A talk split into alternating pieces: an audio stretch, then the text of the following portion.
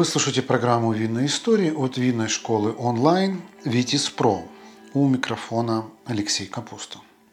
В одном из предыдущих подкастов я рассказывал о том, какие вина любил пить Тарас Григорьевич Шевченко. Кстати, на днях у него был день рождения, в связи с чем хочется вспомнить его коронную фразу «Боритеся, поборете». Но сегодня мы поговорим не о Кобзаре, а о другом классике украинской литературы Иване Франко, в контексте его отношений с вином, разумеется. Мы знаем, что Франко часто называл себя селянином и гордился своим сельским происхождением.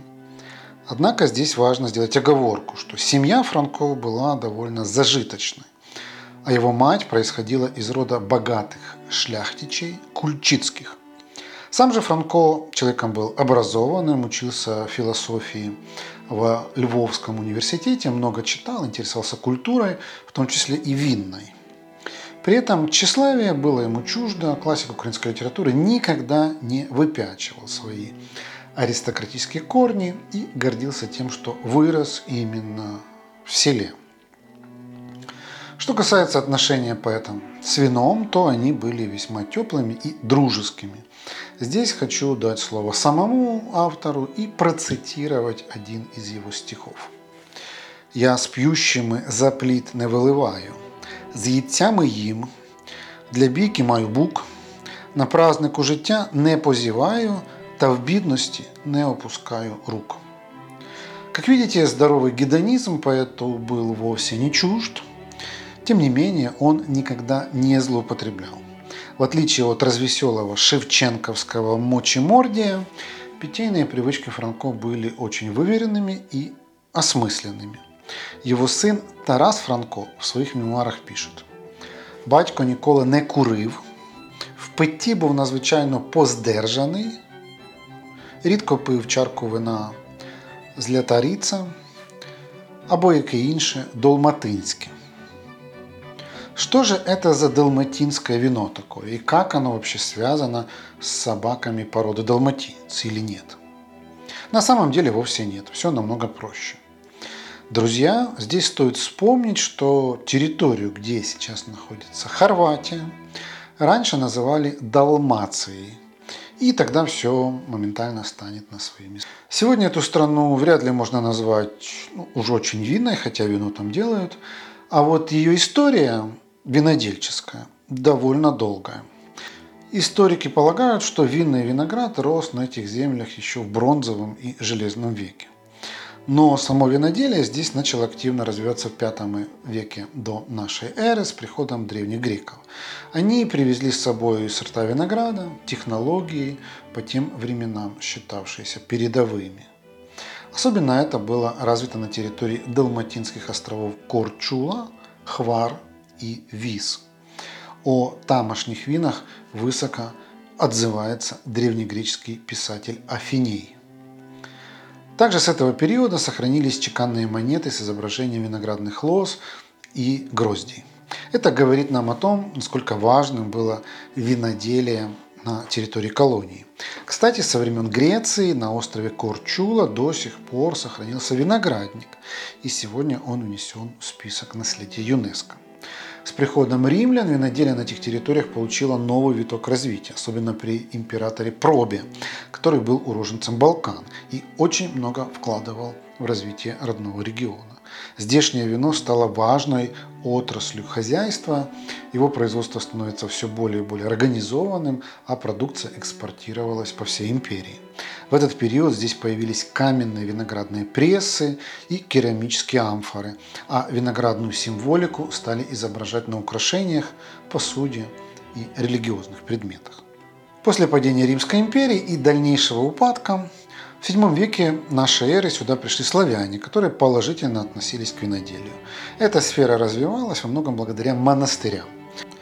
Ближе к периоду Средневековья здесь сформировались свои винные традиции. Например, при королевском дворе была отдельная должность для чиновника, который занимался производством, закупкой и подбором вин.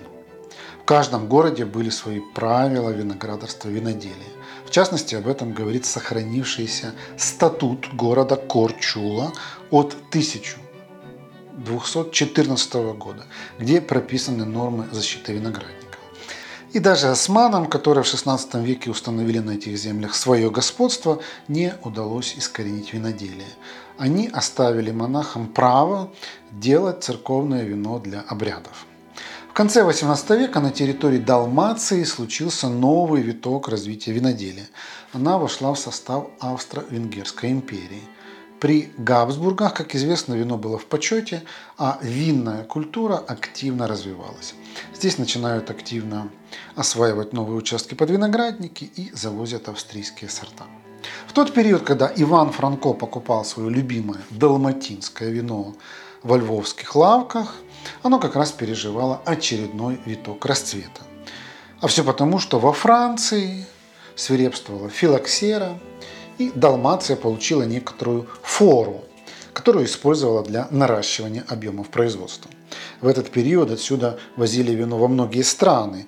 Далматинские производители внезапно получили новые рынки, которые раньше принадлежали французам да итальянцам. Многие французские виноделы даже посадили виноградники на территории Далмации. Но со временем вредитель добрался и туда, почти полностью уничтожив далматинское виноделие. Ну а мы с вами вернемся в тот период, когда винная культура там процветает, и Франко имеет возможность покупать любимые вина во Львове. Где же он их брал? Во Львове на тот момент не было недостатка в ассортименте вин. Это был очень прогрессивный и зажиточный город. Там работало порядка 10 винных лавок, которые предлагали приличный ассортимент из разных стран. Но у Ивана Франко было свое излюбленное место для винных закупок. Это лавка Дидолича и Пырчича, которая находилась на тогдашней улице Чернецкого, нынешняя Винниченко, в доме под номером 3.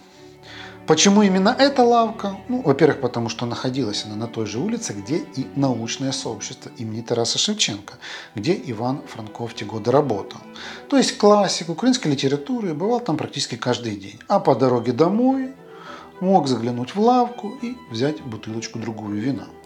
А во-вторых, у Дидолича и Пырчича продавали его любимое далматинское, ведь хозяева лавки были хорватами. Они с трепетом относились к своему ассортименту и наполняли его только лучшими отборными винами со своей родины. У них была налаженная торговая сеть, и не только во Львове, но и в других городах. А еще Дидолич и Пырчич были филантропами и всячески поддерживали развитие культуры. В частности, когда во Львове ставили памятник Адаму Мицкевичу, то они, как сейчас модно говорить, донатили на него. Скажу еще пару слов о вине, которое Франко чаще всего покупал у Дидолича и Пырчича. Я уже приводил вам воспоминания сына поэта, где он именует этот напиток «злята рица». Долгое время историки и литературоведы не могли разобраться, что же это за вино такое. А затем один из сотрудников дома-музея Франко, что находится во Львове, случайно докопался до истины. Будучи в Хорватии, он в ходе разговора с местными выяснил, что на самом деле это вино называется «златарица». В переводе с хорватского это слово означает «женщину, которая умеет делать золотые украшения», то есть ювелирку. Это вино по праву называют «золотом Далмации», и у него долгая и интересная история. Родом оно из микрозоны в Северной Далмации под Дубровником, и делают это вино из тамошнего автохтонного сорта винограда. Это полусухое белое вино долгое время считалось элитным. А в 1875 году на выставке в Далмации оно даже вошло в топ-5 лучших образцов. Но проблема в том, что виноград, из которого его делают, очень капризный, сильно подвержен болезням, поэтому практически все его насаждения были утрачены во время филоксеры. Возрождаться златарица начала только в 21 веке благодаря усилиям братьев Бориса и Дарио Гошпаров. Сегодня его производят в небольших количествах, но в Хорватии можно раздобыть заветную бутылочку златорицы. Это вино золотистого цвета с нотками персика, дыни, манго, луговых трав и цветов. Хорошо сочетается с морепродуктами. Так что, если вдруг вы захотите попробовать любимое вино Ивана Франко, вы знаете, где его искать. Еще раз хочу подчеркнуть, что классик украинской литературы вино любил, хорошо в нем разбирался и знал, под какую еду какие сорта лучше подходят. Пивал и домашние, и покупные вина. При этом никогда не злоупотреблял. Во всем исповедовал умеренность. Мог иногда пропустить бокальчик другой с приятелями в ресторации или за столом с семьей под вкусную еду. Вот что он сам говорит о своих отношениях с вином. «Надвоє сотворено Богом вино, розумним на радість, на згубу дурному. Багатство надвоє теж дане воно, на добро милосердним, на згубу скупому». Помимо вина у Ивана Франко были и другие в ходу напитки. В жаркий летний день он любил освежиться холодным пивом, а в прохладную пору согревался питьевым медом, то есть медовухой. Кроме того, его жена Ольга виртуозно делала домашние наливки из разных фруктов. У нее в арсенале было более десятка рецептов. Как я уже говорил, сам Иван Франко вел довольно светский образ жизни, любил встречаться с друзьями во львовских ресторациях. И знаете, какие рестораны у него были любимыми? На этот счет у работников Дома-музея Франко тоже есть ответ. Во-первых, поэт был завсегдатаем ресторации Брандейрмайера на улице Трибунальской, ныне Шевская. И на той же улице находилось еще одно любимое заведение поэта – у Нафтулы. Говоря об отношениях Ивана Франко с вином, невозможно обойти вниманием его путешествие в Рим. Да, представьте себе, классик украинской литературы бывал в Вечном городе. Причем случилась эта поездка спонтанно, изначально он туда не собирался. Как-то после заседания научного сообщества имени Тараса Шевченко к нему подошел Михаил Грушевский. Он как раз собирался ехать в Рим и предложил составить ему компанию. Дело было за 3 дня до отъезда, так что реагировать Ивану Франко пришлось быстро. К счастью, он не растерялся, ибо понял, что от таких предложений не отказываются. И вот 7 апреля 1904 года друзья сели на поезд, который довез их до Вены. Там путешественники пересели в другой поезд до Венеции, в которой по приезду сделали остановку на 2 дня, а уже затем направились и в Рим. За время своего римского путешествия Франко с Грушевским посетили форум, Колизей, Пантеон, Сикстинскую капеллу и другие достопримечательности. По словам самого Франко, они там успокаивали расстроенные нервы. Конечно, в таком деле не обошлось и без вина. В своих римских мемуарах Франко упоминает 2 основных сорта – фраскати и цинцана. Давайте попробуем разобраться, что же это за вина такие. Фраскати – это одно из древнейших вин Италии, которые там делали еще со времен основания Рима. Его любили пить кардиналы и папы римские. В частности, это было любимое вино папы Павла Третьего. Родом оно из провинции Лацио, и делают его в основном из винограда сорта Мальвазия, а также добавляют Требьяно и Бонвину. В большинстве своем фраскати – это сухие белые столовые вина без выдержки. То есть, по сути, так называемое вино на каждый день. Легкие, освежающие, очень мягкие, отлично подходят под местную итальянскую буженину под названием порчетто, а также под свиной рулет. Также вина фраскати бывают сладкими, они тоже не рассчитаны на долгое хранение, их нужно пить молодыми. Так уж случилось, что в Италии их даже не разливали по бутылкам, а наливали прямо из бочек с помощью специального краника. Не зря эта категория называется фраскати каннеллино, что происходит от итальянской фразы «пить прямо из крана». Так продолжалось вплоть до 1960 года. Только тогда сладкие фраскати начали разливать по бутылкам. Так что Иван Франко, будучи в Риме, тоже отведал этого вина из бочки и приобщился к местной винной культуре. С фраскати все понятно. А что же такое цинцано? мы немного изменим произношение и поймем, что это многим хорошо знакомое чинзано. Этот вермут на основе вина, сдобренный травами и пряностями, считается основным конкурентом мартини, хотя старше его лет этак на 100. История компании началась в 1757 году, когда братья Карло и Джованни Чинзано окончили Туринский университет, получили дипломы магистра винокурения. Ну и надо сказать, что они были лучшими выпускниками на своем потоке. А их семья еще с 1703 года владела лицензией на производство и продажу эликсиров. Поэтому братья сразу знали, чем будут заниматься в жизни. Сразу после выпуска они открыли небольшую винную лавку на улице Вирадора Гросса в родном Турине, которую так и назвали «Мастерская живительных эликсиров». В этой лавке братья начинают активно экспериментировать с напитками, создают десятки разных рецептур на основе домашнего вина, в которые добавляют травы, специи, пряности. И вот таким вот образом им удается изобрести ароматизированные вермуты, которые позже становятся крайне популярными не только в родном Турине, но и за его пределами. Семейный бизнес Чинзано набирает обороты. В середине 19 века в ассортименте бренда появляются игристые. Компания начинает активно осваивать мировой рынок. В 1860-х производитель получает различные золотые медали на международных винных конкурсах. И здесь важно подчеркнуть, что до 1853 года дизайн этикетки продукции Чинзано вообще никак не менялся. На бутылке клеили довольно скромные неприметные бумажные этикетки, подписанные от руки. Но постепенно компания начинает экспериментировать и заменять их более яркими и привлекательными ярлыками. И ближе к концу 19 века Чинзано разработали, я бы даже сказал, современным языком маркетинговую стратегию.